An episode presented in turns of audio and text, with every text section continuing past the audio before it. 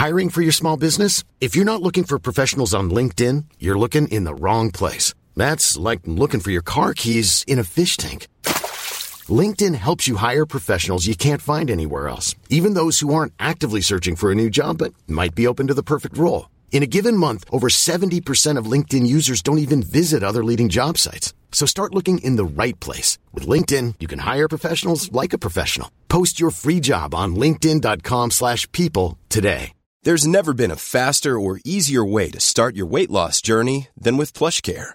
PlushCare accepts most insurance plans and gives you online access to board-certified physicians who can prescribe FDA-approved weight loss medications like Wegovy and Zepbound for those who qualify. Take charge of your health and speak with a board-certified physician about a weight loss plan that's right for you. Get started today at plushcare.com slash weight loss. That's plushcare.com slash weight loss. plushcare.com slash weight loss. Hey there, it's Michele Norris. I'm host of a podcast called Your Mama's Kitchen. When I travel, I'm usually looking for a way to find a taste of home when I'm not at home. And one of the things I love to do when I am at home is entertain. And Airbnb allows me to do that. When I was in California recently, I rented a house that had a great kitchen. And when we were sitting around the table, we we're all thinking, we're in someone else's house. Someone could be in all of our homes as well. If you have a home, but you're not always at home, you have an Airbnb. Your home might be worth more than you think. Find out how much at airbnb.com/slash host.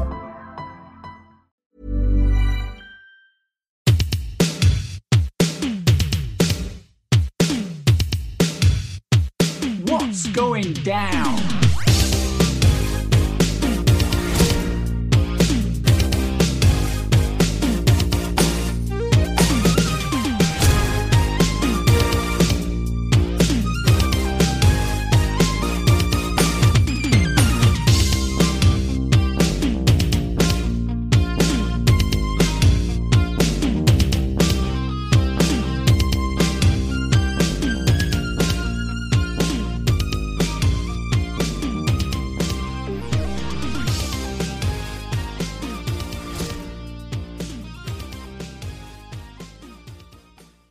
Everybody, welcome to a brand new episode of What's Going Down here, wherever you get your podcasts or on Patreon ad free. My name is Kenny, joined as always by Mr. Finley Martin. Finn, how are you this fine Tuesday?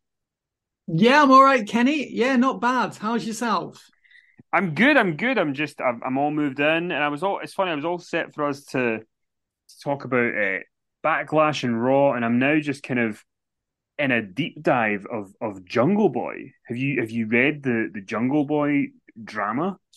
For the love of wrestling, I believe he was at, and there was um there was some people had complained that he wasn't very cordial and friendly and mm-hmm. just a bit aloof and maybe a, maybe even rude. Can we use that word?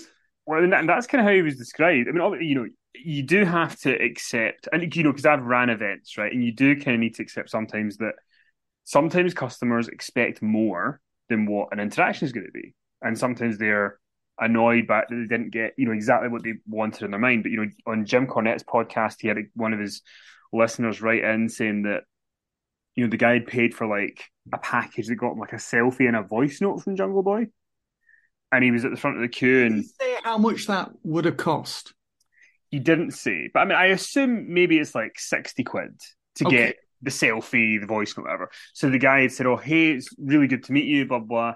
Um, I've just got a selfie, and uh, can I get a voice note just from a podcast? You know, and I mean, what what harm is it going to be for Jungle Boy to say, "Hey, this is Jungle Boy. You're listening to what's going down," right? Nothing. And he said, "I'll do the selfie, but I'm not doing the voice note." And then the girl who was working the booth said, "Oh, it's actually included in the price," and he just shrugged his shoulders And refused to do it even when she pointed this out to him. and refused to do it. Oh dear. And then he was doing a Q&A. It's, it's actually on YouTube, uh, the Monopoly Events YouTube channel. And I mean, I've not watched it yet, but I'm going on the fact that it's been reported multiple places. So I assume this has happened because why else would people lie? But um, he was asked about if he would work with CM Punk. And it's actually worth watching the clip because it's like, you know, tell me you're friends with the Young Bucks without telling me you're friends with the Young Bucks. It's basically the message that you kind of get from it. Does not want to answer the question. Basically refuses to answer it. Um, then there's a, another bit where he apparently has a go at Billy Gunn because somebody asks about, you know, what producers do you talk to, you know, to go over your match to, you know, help you improve your matches and stuff. And at one point, he just says, and I, I, I don't know the tone, so maybe he was joking, but even joking, you know, you can tell it must be a a veiled thing where he says, "Oh, but I I wouldn't speak to Billy Gunn because he just thinks that you know." everything, everything from a Canadian destroyer onwards is bad or something. It's, a wait a minute you don't want to listen to the guy who has managed to do this at a high level and be successful for 35 years. But you, you you're happy. And then he said he, he, he talks to Luchasaurus a lot about his matches. Then he talks about how his pre-match ritual is vomiting in a bucket backstage, right? But only for big matches, not for ones he doesn't care about. And then someone said to him, "What if you if you were going to die? What would be the last wrestling match you'd ever watch?" And he said, "I couldn't think of anything worse if I was about to die than watching a wrestling match. Why would I do that?"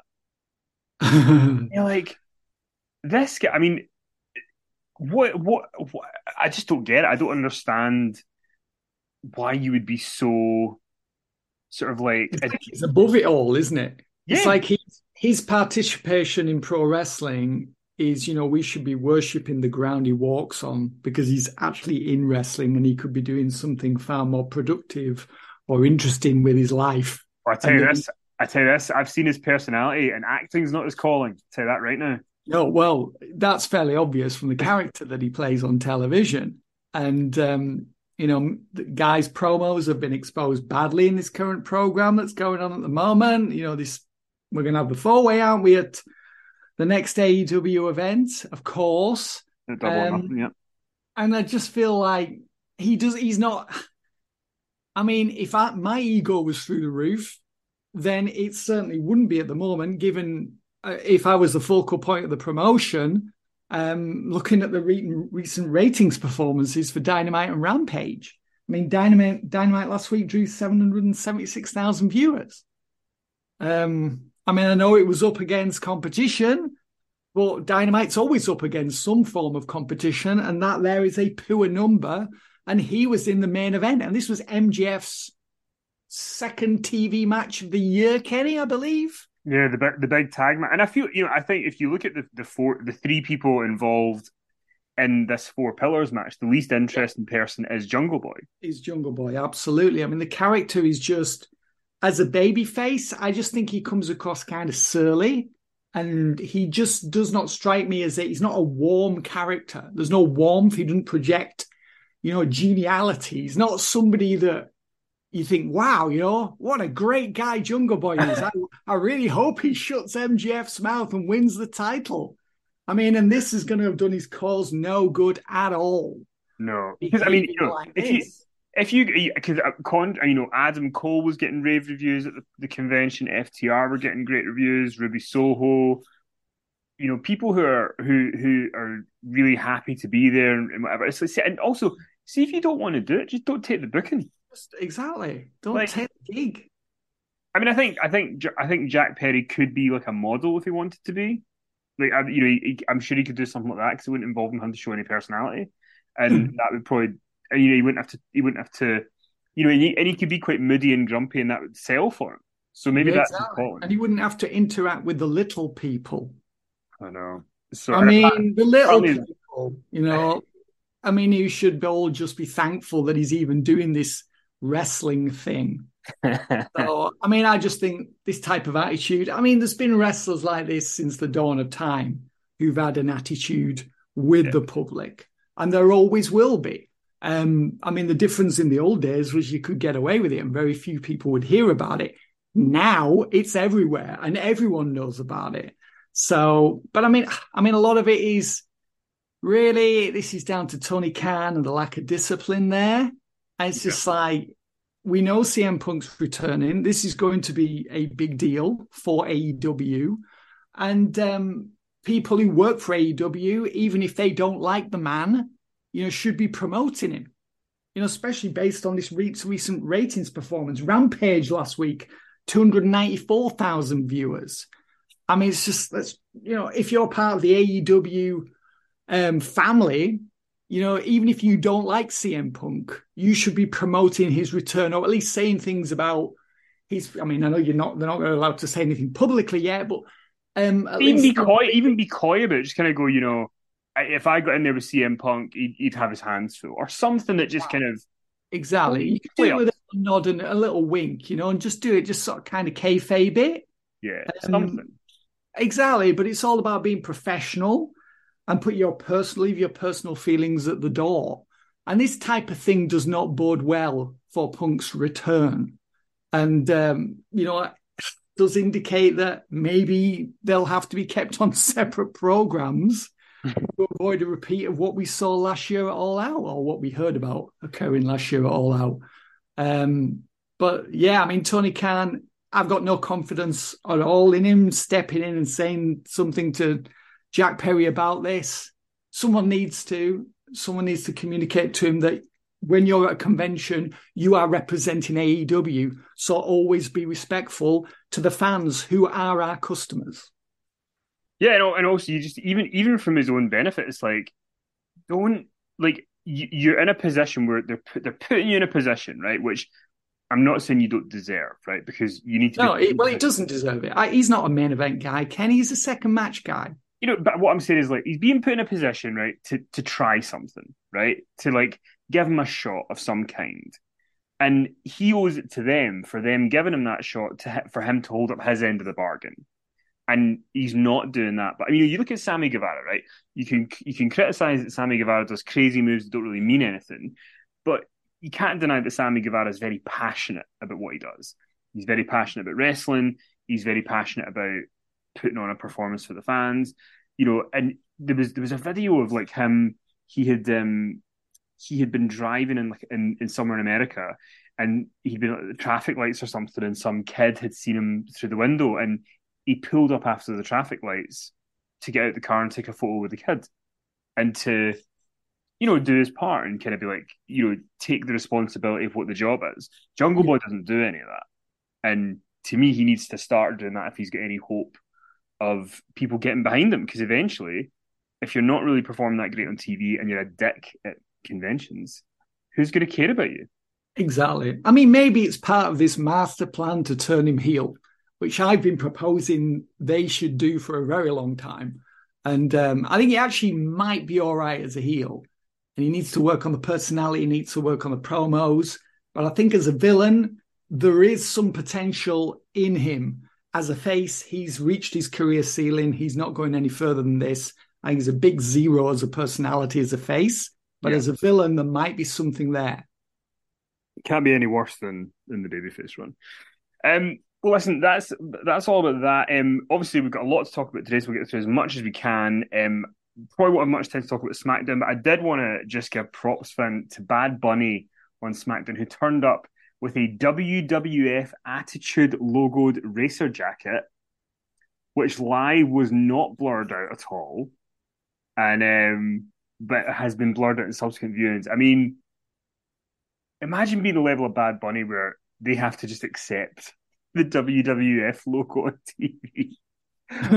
for all these years, they've been blurring it, you know, at all points possible. Bad Bunny's such a big name and a big fan that he's just there representing, you know, the old logo of the time that he loved being a wrestling fan. So fair play to him. But um, yeah, and and you know, and it proves that it's genuine, it's authentic, that he really is a fan. He really does like this. I mean, that's obvious from his performances, and it's obvious from the way in which he's interacted with WWE. He's obviously really eager to do this. Um, but turning up with this like vintage piece of merchandise that probably cost him a fortune. Actually, it probably didn't cost him anything, you know. You know, that's the thing with these celebs who can afford it often get these things for free. Or maybe he's had it since he was a kid. I don't know. But I mean, um, you know, when you've got these, you know, authentic pieces of vintage merchandise, it's like it just confirms everything that they've said about you that you really do, you know, love this and you want to be a participant. And you know, this is a dream come true for you. And that makes you root for him more, doesn't it? Yeah, 100%. He's done really well. I was critical of him at the beginning at WrestleMania Tam- Tampa 137 And it was never to with his athleticism. I just didn't think it was believable that in match one he was doing Canadian destroyers to people. But um, he's won me over. He's won me over. Um, but yeah, let's talk. Let's talk about backlash. Let's dive at the show. First of all, I mean, what did you think of the the crowd, the camera work, the aesthetic, the different set? It just felt like a different show than we usually get. Oh yeah, it absolutely did. And um, I mean, it was. I mean, the only thing missing from this show wasn't it? Wasn't it? Uh, you know, was the return of the shining stars. I mean, maybe you know, maybe they've actually now got full time jobs working for the tourism um, board of Puerto Rico. But I mean, this here, I mean, talk about an advertisement for Puerto Rico. The whole way it was shot, and it just made it look stunning. Um, made it look like you know, if you like summer vacations, this is the place to go. Um, and the venue, I thought the arena was tremendous venue. I mean, it looked um, you know really big. I mean, kind of reminded me a bit of like the O2 in London, or maybe like MSG. It was that sort of layout. Mm-hmm. I thought the venue looked state of the art, and yeah, the light shows and the fireworks, and I mean, it looked. I mean, it was it was big time, wasn't it? I mean, WWE does these things as good as anyone, as in entertainment, as as good as any company in entertainment, and this was just so well produced. And um, you know, let's before we even get to the matches, Kenny, let's just say a big thank you to that crowd. I mean, that's I'm not saying it's the crowd of the year, but not far, but probably close. I mean, it may, it I mean, may, it might be the crowd of the year though. It may, it may be because I mean, we've had some good crowds this year, but I mean, I mean, it was a great crowd in Montreal. I mean, it's going to be oh, yeah. hard to top that one. But, but then I think the difference, maybe the reason I would give this crowd the nod over Montreal is because Montreal were really loud for the big match at the end. Yeah. Whereas this crowd, I mean, we'll get to Savio Vega, obviously, but I mean, this crowd just gave gave you everything. I know, I know they've not had a, they've not had a big show in eighteen years, but yeah, they just they it, it was it was a joy to watch. It was. I mean, Bianca Belair versus Iyo Sky. I mean, because of the crowd, this felt like Bianca's best match ever. Mm-hmm. And certainly, you know, Iyo's best match on the main roster. And, you know, they reacted to the support that they received from the audience, particularly Iyo and the crowd are chanting, let's go, Iyo. And, you know, they were they weren't booing Bianca that loudly.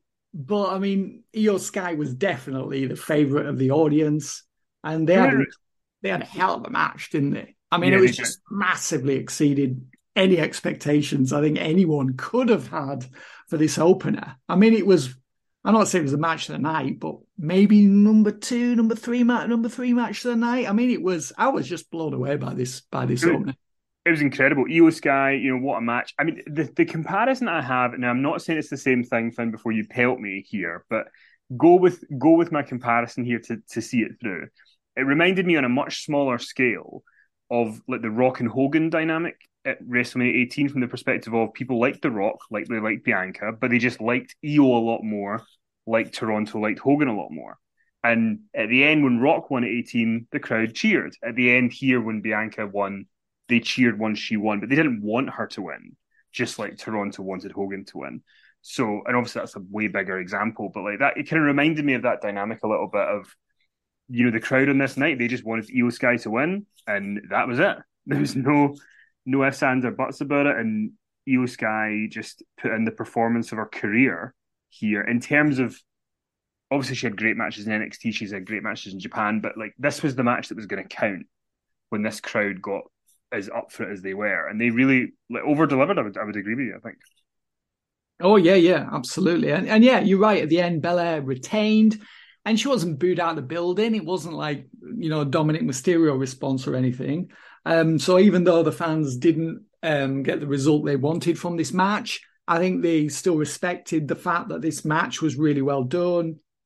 And Bianca, for the first time, I don't in I don't know how long it is. I, I mean, this was I think it was Bianca's best match on the main roster, and um, it was so heartening to see her in a match that mattered and that over delivered and you know, she looked like she wanted to do this thing. And she, to me, she's just looked bored for so long.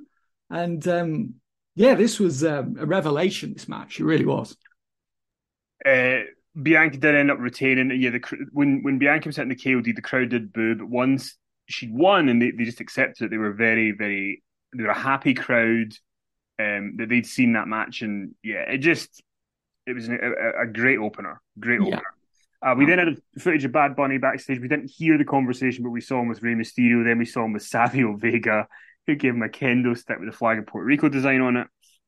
So all the support was being shown to Bad Bunny for later on. Absolutely, yeah. I mean, I mean, did your heart sink at that moment, Kenny? do you know what? I, I even I at this point thought, do you know what? It's a good wee cameo backstage. You know, it's a good wee, you know, if you're ever going to use Savio, this is the time to to do a wee backstage. But I, I mean, I never thought in a, in a million years that he would make an appearance later. I yeah. thought this was it. I thought this was like a wee a wee nod to him, and, and then we'd move on. But um, I mean, he, he didn't look that much different, did he? No, he, he I mean, he, yeah, he, he looks he, he looks a lot more like Savio Vega than older wrestlers tend to look like their younger versions. Um, when you think that when he was at his peak in WWF in like 95, he was already a veteran. He'd been like TNT and, um, you know, World Wrestling Council. So he'd been like, a, he was like a veteran before WWF signed him 20, what would it have been? 28 years ago, maybe more. Mm-hmm. Did he join? I think he came in in 95. I believe 95, yeah. It was late 95. Yeah. So, um, but yeah, that was that was uh, quite something to see Savio backstage, and everyone knew who he was. So I mean, I'm sure a lot of people watching on the network and on Peacock had no clue who he was, but everyone in that arena knew who he was. Ready to pop the question? The jewelers at BlueNile.com have got sparkle down to a science with beautiful lab-grown diamonds worthy of your most brilliant moments. Their lab grown diamonds are independently graded and guaranteed identical to natural diamonds, and they're ready to ship to your door. Go to Bluenile.com and use promo code LISTEN to get $50 off your purchase of $500 or more. That's code LISTEN at Bluenile.com for $50 off. Bluenile.com code LISTEN. Hey, Dave. Yeah, Randy. Since we founded Bombas, we've always said our socks, underwear, and t shirts are super soft. Any new ideas? Maybe sublimely soft. Or disgustingly cozy. Wait, what? I got it. Bombas. Absurdly comfortable essentials for yourself and for those facing homelessness. Because one purchased equals one donated. Wow, did we just write an ad? Yes. Bombas. Big comfort for everyone. Go to bombas.com slash ACAST and use code ACAST for 20% off your first purchase. Yeah, and you know the thing is, sometimes I mean, I guess we obviously remember him because we were old enough to remember him. But even if you're younger, I feel like you kind of you can just get on board. I mean, not with this, but with later on, you can just get on board when you hear a hot crowd about something. You just kind of go with it. So, um, we then for the second match of the night had Seth Rollins against Omos, and um, who knew that Seth could get this out of Omos? This was a a triumph for Seth Rollins of what he got out of Omos here. Very different to what Brock got out of him at WrestleMania. What did you think of it? Yeah, very different match to the Lesnar match. I thought it would be. Um, I mean, it was done, you know, classic big man, little man style. Seth Rollins is, you know, top five worker in the world. I mean, this has been obvious now for many years, and he proved it here. Um, I mean, Rollins was there just selling for Omos, taking all the bumps. Omos was in control. He was the giant. And it was a desperation Rollins attacking Omos's legs and, you know, took him down with a DDT, then hit a frog splash. But Rollins was stunned because Omos was still too strong, you know, and he kicked out on one. Um, uh, Omos also um, blocked the stomp when uh, Rollins went for that. I've never seen anyone do that before. I've Never seen that type of block on the stomp before. So I thought that was really well done. Uh, hit back with a choke slam for a two count, almost did on Rollins. Um, almost then kicked out of uh, kicked out of two stomps, and Rollins finally scored the pin with a stomp from the top rope. Uh, so that would be the third stomp in total. But I thought it was really well done. It was very well laid out. I thought Omos was protected, even though he was beaten. and I thought Rollins just you know just worked magic in there with him. Um, but I had absolutely every faith in Rollins because, as I said, I just think the guy's so good. He knows exactly what to do. He never does anything that's not required in a match. There's never anything excessive. Uh, it's always very economical the way it's all laid out and put together. He knows exactly how to do it. He, I mean, Rollins is a guy who just never blows anything. You know, he never blows spots in matches. You know, he just everything just looks. There's no botches. It just it's all always just spot on. Makes it look very easy when it's yeah, anything absolutely. but. Yeah. This this was tremendous. I, I I didn't think they could get this match at Omos, but they did. I did say to Sondra, if, if it was me booking, I think Omos's long term value would be in a tag team because I think as a singles, you know, you can't really do too much more with him because he's, you know, you can only do these kind of big one off matches so many times and he's not believable at winning them. So I think a team with somebody would be pretty good, but I don't know who that would be. Um, yeah. Oh yeah, I mean after two straight losses on premium live events, you can't really present him as a killer anymore. Um, but I think he will have, you know, won over a lot of people backstage who maybe didn't think that he deserved the push that he's had with this performance here. Um, you know, just being in the right place and just timing everything right. I mean, Rollins, of course, was leading it, but I mean, let's give Omos some credit here for for just doing everything right. You know, it was quite, let's say, a massively complicated match. It was quite a simple match, really. But I mean, he did everything he was supposed to do, played his part beautifully. Um, I mean, he needs he needs to be in a faction with MVP, but I mean, to me, you can't really bring the Hurt business back now because Bobby's not going to be in it. Bobby Lashley's not going to be in it, um, and um, you know Cedric Alexander and Shelton Benjamin. There's just too been too many false starts. The, you know, hopes have been dashed on these two guys far too often for us to believe that they're ever going to be a force in WWE again. If I were WWE, I'd basically wait until Carmelo Hayes and Trick Williams were ready to come up. Maybe just send MVP and Omos away for a while. Maybe even send them down to NXT. You know, maybe they could do something together there. Omos, MVP, and Carmelo and uh, Trick. I know Carmelo's turned face, so that might be tricky. But I mean, I don't see what Omos really does on the main roster on his own at this point. Yeah. Um, so then after that, we had the triple threat match with Austin Theory defending his US title against Bobby Lashley and Bronson Reed. I mean, this is probably the most forgettable match of the show, but I mean, it wasn't bad. It just was, you know, everything else kind of had a little bit more sizzle to it for certain reasons. But um, Austin Theory ended up stealing the win in the end when Lashley went for the Lashley had the spear on Bronson Reed, and then Austin Theory threw Lashley out and stole the pin. Uh, what did you make of this match? Was it the right decision for Austin Theory to retain, and did you like him retaining with the stolen pinfall? Yeah, I think so. Um, I think Theory. Um, I'm glad he's still US champion. I think he. I don't think he's going to be in the final of this world title tournament. I think he will continue as US champion, which is the right role for him. Um, I thought Bronson Reed did well here. Um, they need to find a with Bronson Reed. They need to um, develop the character. We still don't really know who he is. I mean, he's done well in the ring and everything he's done, apart from that one week when he blew up in the uh, when he was having that big scrap with Bobby Lashley, which we talked about at the time. Um, so I thought he did well here. Um, and Bobby Lashley was just he was just getting this over with, wasn't he? I mean, this is going to be the last match between Lashley and Theory, surely. I mean, they've been wrestling now since what, October, maybe it's quite a while, isn't it, on and off that Lashley and Theory have been uh, have been wrestling. Um, so you know, Reed hit the tsunami on Lashley. Um, Theory made the save for Lashley. Um, Reed then Mr. Moonsault. That was amazing. He missed a moonsault on Theory. Uh, Lashley then smashed Reed with a spear, and Theory held Lashley out of the ring and pinned Reed. So yeah, it was kind of one of those stolen pins but the right outcome, right outcome, I think, for Theory to retain. And sorry, Bronson Reed, but if anyone was going to do the job in this match, it was going to be you, not Bobby Lashley. You're, he's too important. He's going to be wrestling Roman Reigns later in the year. We know that, don't we, Kenny? Yeah. Uh, so yeah, it, it, made sense. I mean, you couldn't. I know some people would probably be frustrated that Bronson Reed took the pinfall here, but if Theory's keeping the belt, Lashley should not have been taking the pin here. So yeah, um, it was the necessary evil.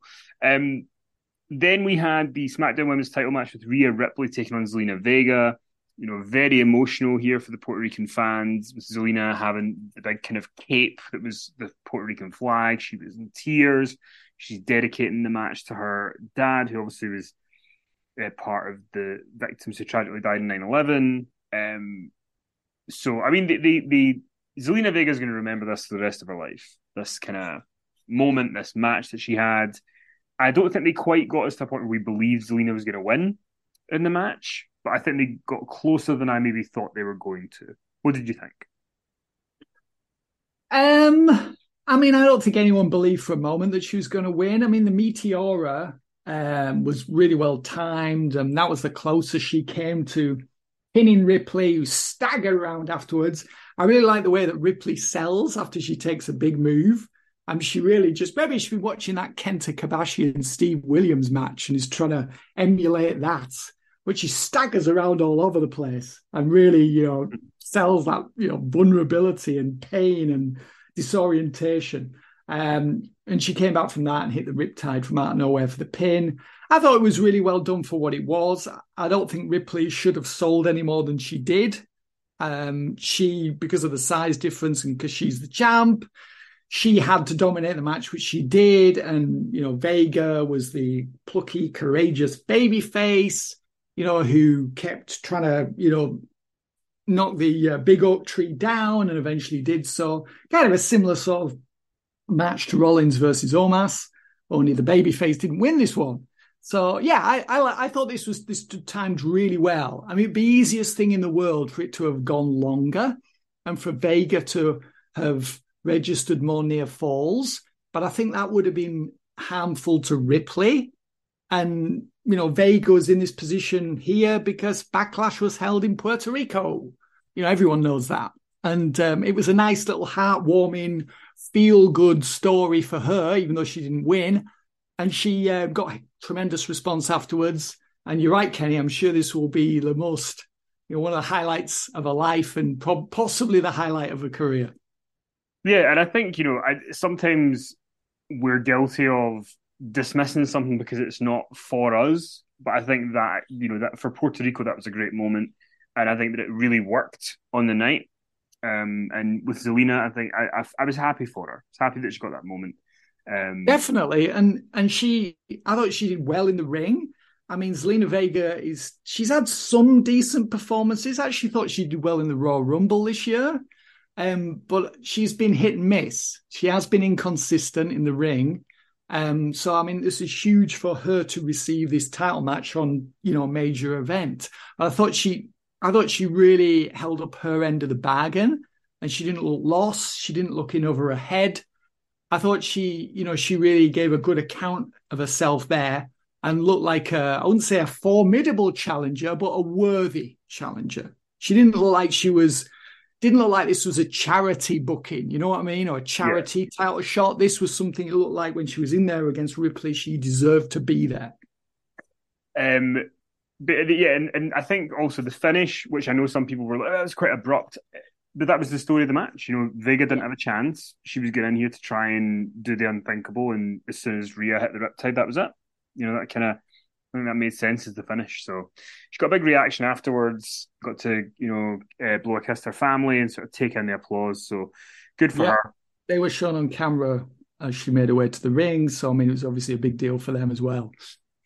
Uh, then it was the match that everyone's talking about: Bad Bunny taking on Damian Priest in the San Juan Street Fight. Um, Bad Bunny. I mean, I thought the camera work when they brought Bad Bunny out and shot him from behind. They had the drone, just excellent, excellent stuff.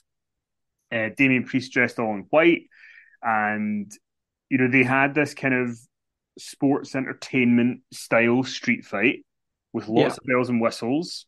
Um, before we get into the cameos and the, the run ins, what did you make of the match generally in Bad Bunny and Priest's performances? Um, yeah, I, I, thought it was really well done. Um, I mean, it was a long match. You couldn't have done a match this long anywhere else because I think people would have just got bored with it. But hmm. Bad Bunny was so over and Priest was as well. Um, it worked, and uh, there was all the extras, and they were given plenty of time, weren't they? All the you know the add-ons, all the you know supporting players. None of that was rushed. That they were all given plenty of time to work with. You know, just no appearance by the shining stars, though, Kenny. I mean, Primo and Epico. You know, I was rooting for you lads. You know, I, I wanted you to get this gig, and instead it was Carlito who got it. So I'm at least Carlito got a gig out of it. And he never gets any older, does he? There's another one. We just we, so we, we were watching. We had a few people around. We were watching the show, and when Carlito's music hit, the crowd were so loud that we in the room couldn't make out the music of who it was. So was we only noticed when it, when Carlito actually when we saw him. I mean, he looks in tremendous shape, better shape than he looked in when he was in WWE. Yeah, and, and you know the crowd just went mental for him. Um, he looked great. Uh, I thought Dominik's sell of the the apple to the face was just top tier. You know, he sold it like he'd just been shot. I mean, it was great. Um, you've got Rey out there, you know, and, and the numbers games there. And then I never thought in my lifetime, Finn, I would hear the Los Boricuas theme song again, Blair in an arena. Yeah. And out comes Savio Vega. And while he does resemble the way he used to. Dominik and Finn Balor are attempting to leave, isn't it? Yes, because Dominik and Finn Balor had come out first, and then that was the numbers game on, on Bad Bunny. Then Rey came out, and then it was still too many. Then Carlito came out.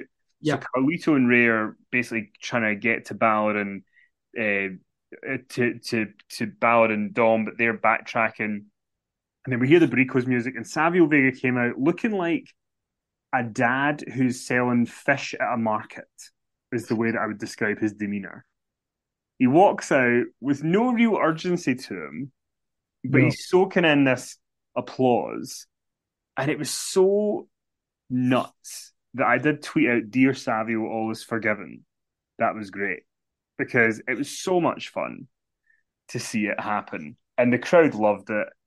And then, of course, these poor LWO members who have to follow him. Who's the, who knew that following Savio Vega would be a tough gig? yeah. what world are we living in? Uh, this so, is this is the, everyone had the nostalgia goggles on, didn't they? This they is did. nostalgia does strange things to people, Kenny. And I, I, I made a prediction actually. I'm convinced now that next year at WrestleMania we will get Savio Vega in the Hall of Fame. Oh yes, I'm sure. I'm sure. Happen.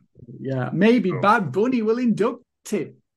Yeah, it would make sense. Um, yeah, maybe he'll do it, and that'll be a great publicity for WWE. We we know they love that.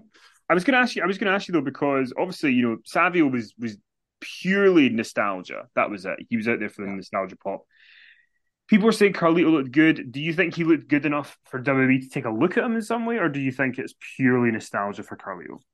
Well, he returned at uh, Royal Rumble a couple of years ago, didn't he? Yes, also got a very good reaction then. We should mention. Yeah, he did. He did really well then. I think did he appear on Raw as well? I think he had a match on Raw, didn't he? After yes, I think he did. I mean, he was in amazing shape there, and I thought, is he going to return? and he didn't. And he had a really bad experience in WWE, Carlito. Mm-hmm. Um, he just felt like he was let down really badly by the company, and they weren't totally truthful with him, and promises were not kept. So, I mean, the answer is yeah. I think he he is in good enough shape to return, but I don't think he's got any intention or desire to return to that life and to that world. Um, I just don't think he he could he would put himself through it. There was that famous line, wasn't there, the 2014 uh, Hall of Fame ceremony, and he actually said it on the air because they were out to. Did they induct uh, Carlos Colon there? I think they did, didn't they, in 2014?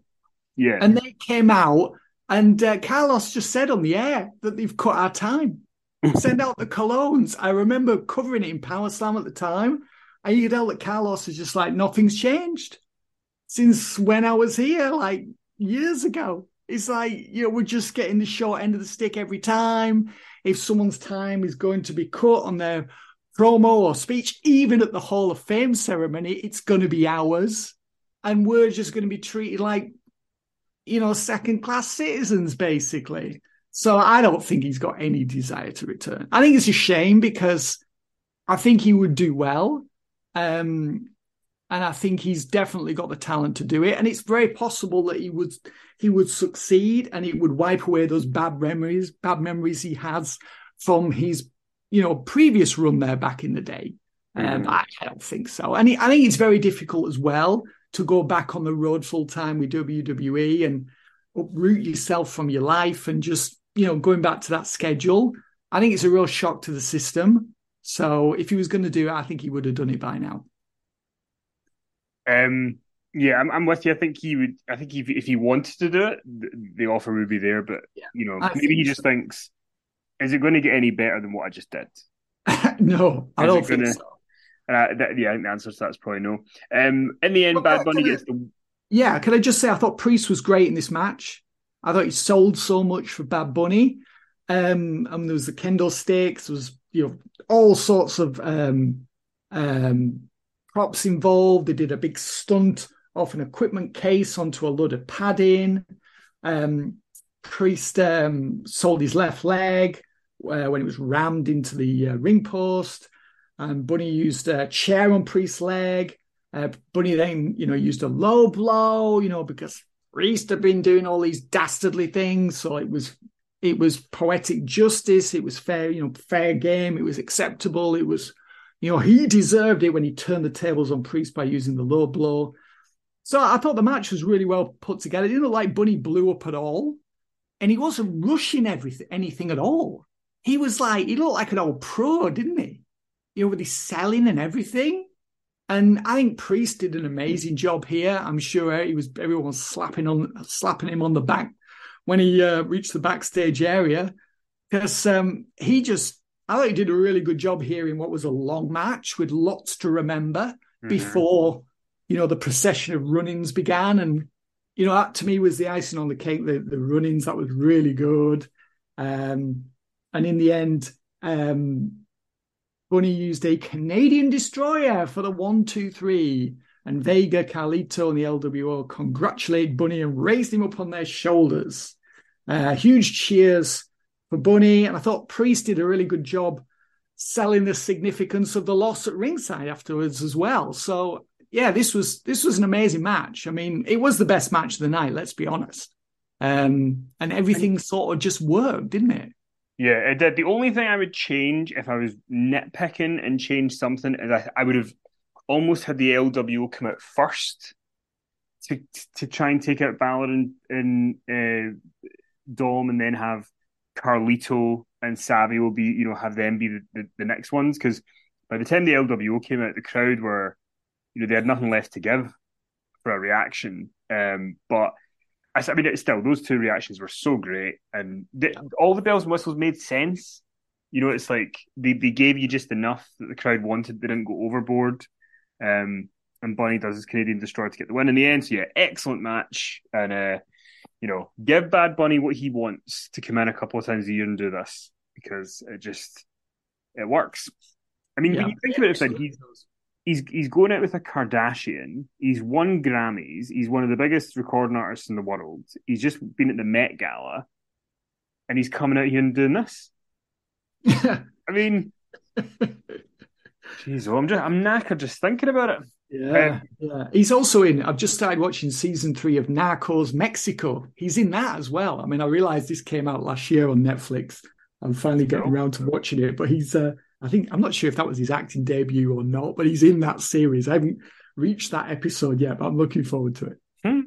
Uh, then we had the six man tag, which was uh, Kevin Owens, Sami Zayn, Matt Riddle against the Usos and Solo Sikoa. The story of this match was, of course, would Solo be on the same page with the Usos? And throughout the match, that obviously kind of uh, fell apart a little bit for them, with Solo almost giving Jey Uso the, the Samoan spike, but, but eventually not doing it. Um, tough act to follow for these guys after the, the street fight. How did they do? Yeah, they they were in the uh, they were in like the death spot, weren't they? They the were divas the, spot. yeah, used to be. They were in the spot that the women are always in on Dynamite each week.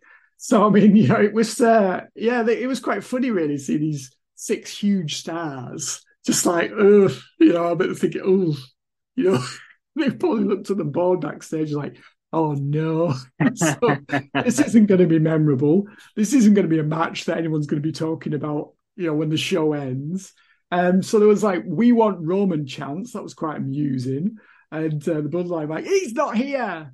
And um, I mean, Zayn and Owens and Riddle were just sort of there as window dressing, really, for the uh, you know, for for the Jimmy and Jane solo drama, weren't they? They were just sort of extras to that. Um, and Solo had said prior to the show, I'm going to do, or prior to the match rather, I'm going to do. Actually, no, he'd said it on SmackDown. I'm going to do my uh, job in the match at Backlash. You two better do yours. That's the younger brother telling the older twins, you know, get your act together, lads. It's not good enough. So, I mean, Jimmy and Jey are upset about that because they're the senior members of the bloodline, and Solo's like overtaken them. You know, he's backing out the orders now, so that's not going down well.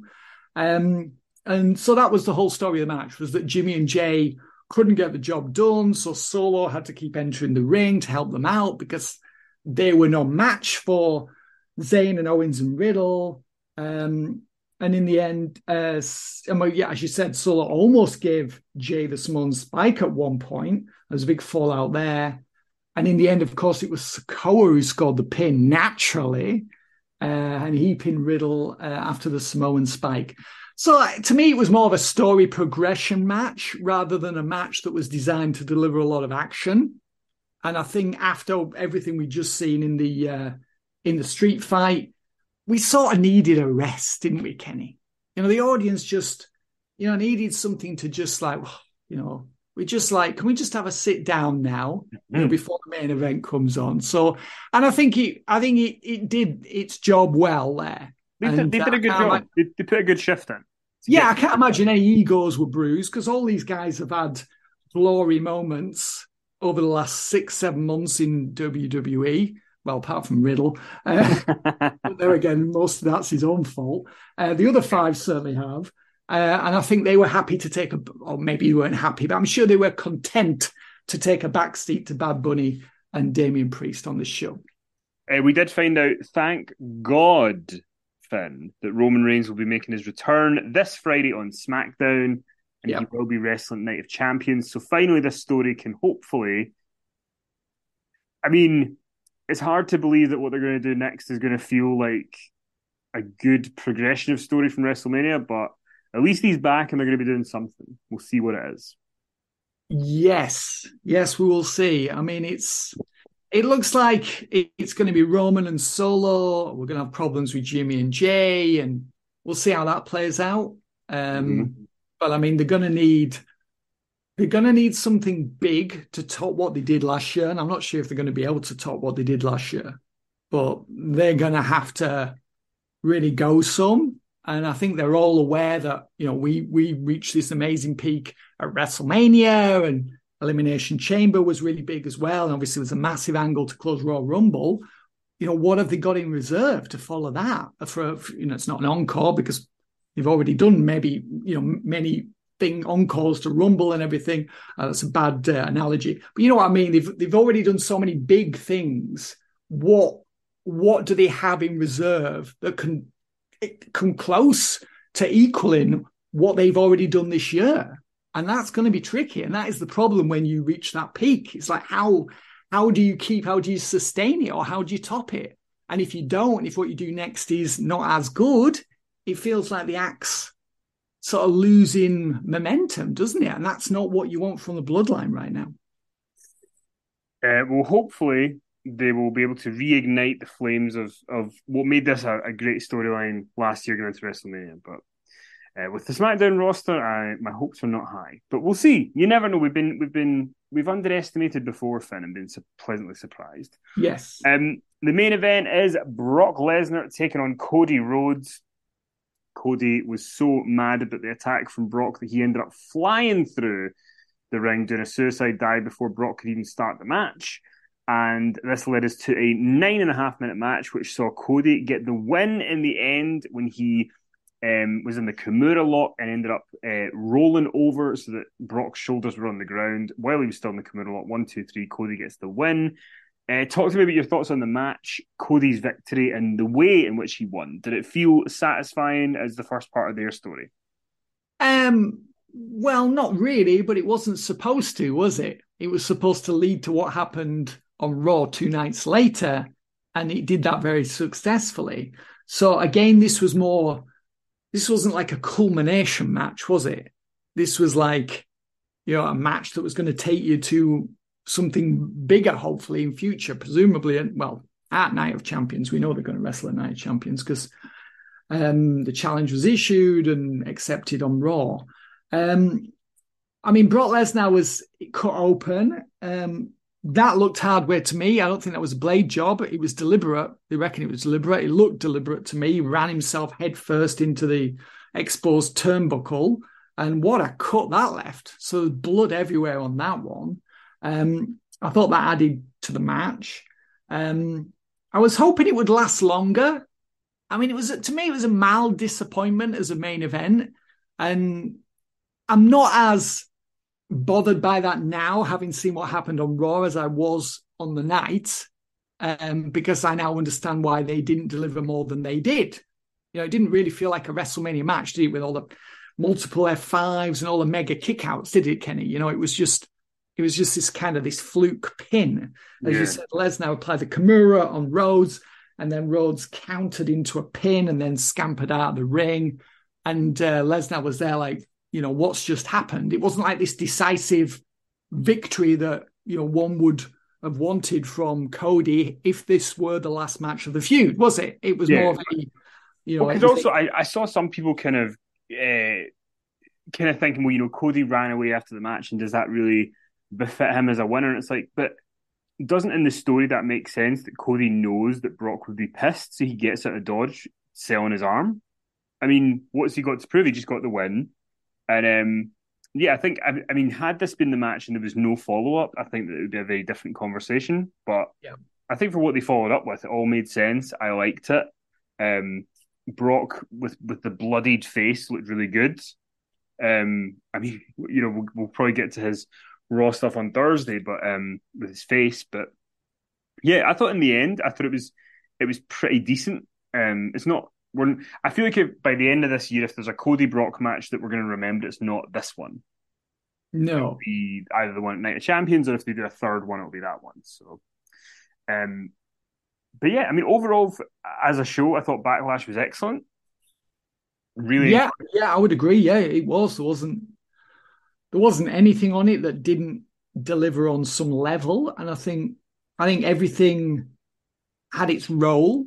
And you know, this is the trick to arranging a wrestling show. You don't send everyone out there to burn the crowd, to do everything they can and burn the crowd out. Everyone has their role and everyone, you know, has a purpose. And, um, you know, you're doing this type of match here because if you, so you don't tread on the toes of the people who are doing this match next. And, you know, I think, I thought the arrangement of everything was really well done. I mean, in some ways, maybe Bad Bunny and Damian Priest should have gone on last. I think that probably should have closed the show. That's the only thing I would have changed. Yeah, um, I agree.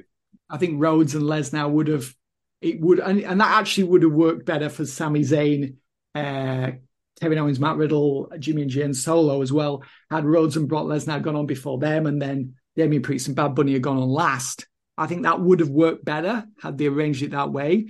Yeah. I'm not quite sure why they didn't put those two on last, actually. Maybe he figured there might be a backlash from the fans if they didn't put two WWE stars on in the main event. Maybe that was the reason. I don't know. But that's the only thing I would have changed about it, is just transposing those two matches. Well, listen, uh, we will leave it there and we'll come back on Thursday for Power Slam. We'll talk about Raw then and whatever other news there is going on. Um, and yeah, we'll we'll go from there. But uh, I think I think that we will. We'll, I mean, we'll always have more to talk about. Maybe Jungle Boy will will have become a baby face by the time we speak on Thursday. Probably not. Probably not. Well, hopefully a heel. That's what I want from him. You know, he doesn't really seem like a baby face to me. No, I mean, when, when you're at a stage where Bully Ray seems a bit more likable, you know you're in a bad way. Oh. Um, but yeah, we we show uh, we'll chat about uh, AEW stuff and whatever the news is in Raw on Thursday. So uh, before that, um, InsideTheRopesMagazine.com is where you can uh, well you can't pre-order the new issue just yet. You'll be able to do that soon. But in the next issue, there's going to be some great stuff in there. You you've got that there's an amazing uh, Gunther feature from Finn. I've got an interview with Dominik Mysterio in there. Lots and lots of stuff. So I hope that you will check it out inside magazine.com. Um, and Patreon is the best way best way you can directly support us. Uh, Finn's got what else is going down up there with exclusive stuff that you don't get in the mag. Uh, that comes out every month, so the, the newest one's up there now. And the Backlash 2003 review that Finn and Sond and I recorded recently will go up tomorrow because uh, we've had a bit of a backlog of the retro stuff, but that'll be going up tomorrow. So content getting up every day.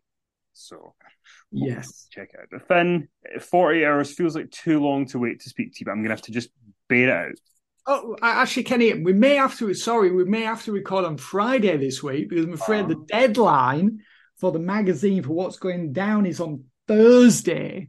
So that's a bit of a full day job. Sorry, I shouldn't have mentioned this to no, you. No, fine. We went on the air. So we, I think we're probably going to be recording on Friday. So that's yeah, that's fine. Yeah, we'll, Friday morning. Friday morning. Friday morning, we're going to record then. Um, with all the news that's, that's that's out, Rob will talk about everything else, and uh, that'll allow Finn to to get that get that deadline in and make sure that you all have uh, the high quality magazine content that you all look for each month. So oh, yeah, yes. it's, it's, it's, so now I've got seventy two hours to wait to speak to you, Finn. This is torture. Sorry, Kenny. Yeah, that what's going down. If you look at two pager in the in the uh, magazine, that's that's a full day job to do. And when it, when I say a full day, a full day for F Martin's a twelve hour day. That's a full day, not an eight hour day. So yeah. that's how long I need. So sorry, no interruptions, I'm afraid, but we will be back Friday morning to record. We will be. We'll be back Friday and I'll just need to sit and you know maybe listen to some classic Finn episodes to get me through before then. But um, yeah, I want to thank you for all your support, everybody, and we'll talk to you soon.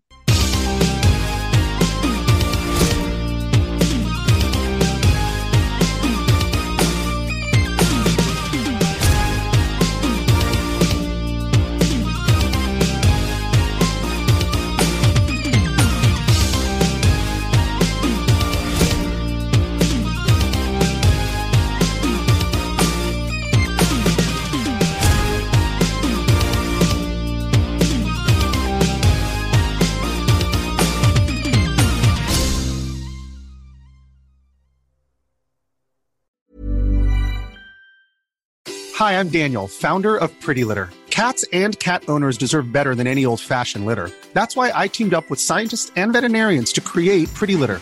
Its innovative crystal formula has superior odor control and weighs up to 80% less than clay litter. Pretty Litter even monitors health by changing colors to help detect early signs of potential illness. It's the world's smartest kitty litter. Go to prettylitter.com and use code ACAST for 20% off your first order and a free cat toy. Terms and conditions apply. See site for details. Planning for your next trip? Elevate your travel style with Quince. Quince has all the jet setting essentials you'll want for your next getaway, like European linen, premium luggage options, buttery soft Italian leather bags, and so much more. And is all priced at 50 to 80% less than similar brands. Plus, Quince only works with factories that use safe and ethical manufacturing practices. Pack your bags with high-quality essentials you'll be wearing for vacations to come with Quince. Go to quince.com slash pack for free shipping and 365-day returns. Mom deserves the best, and there's no better place to shop for Mother's Day than Whole Foods Market. They're your destination for unbeatable savings, from premium gifts to show-stopping flowers and irresistible desserts. Start by saving 33% with Prime on all body care and candles. Then get a 15-stem bunch of tulips for just $9.99 each with Prime. Round out Mom's menu with festive rosé, irresistible berry chantilly cake, and more special treats. Come celebrate Mother's Day at Whole Foods Market.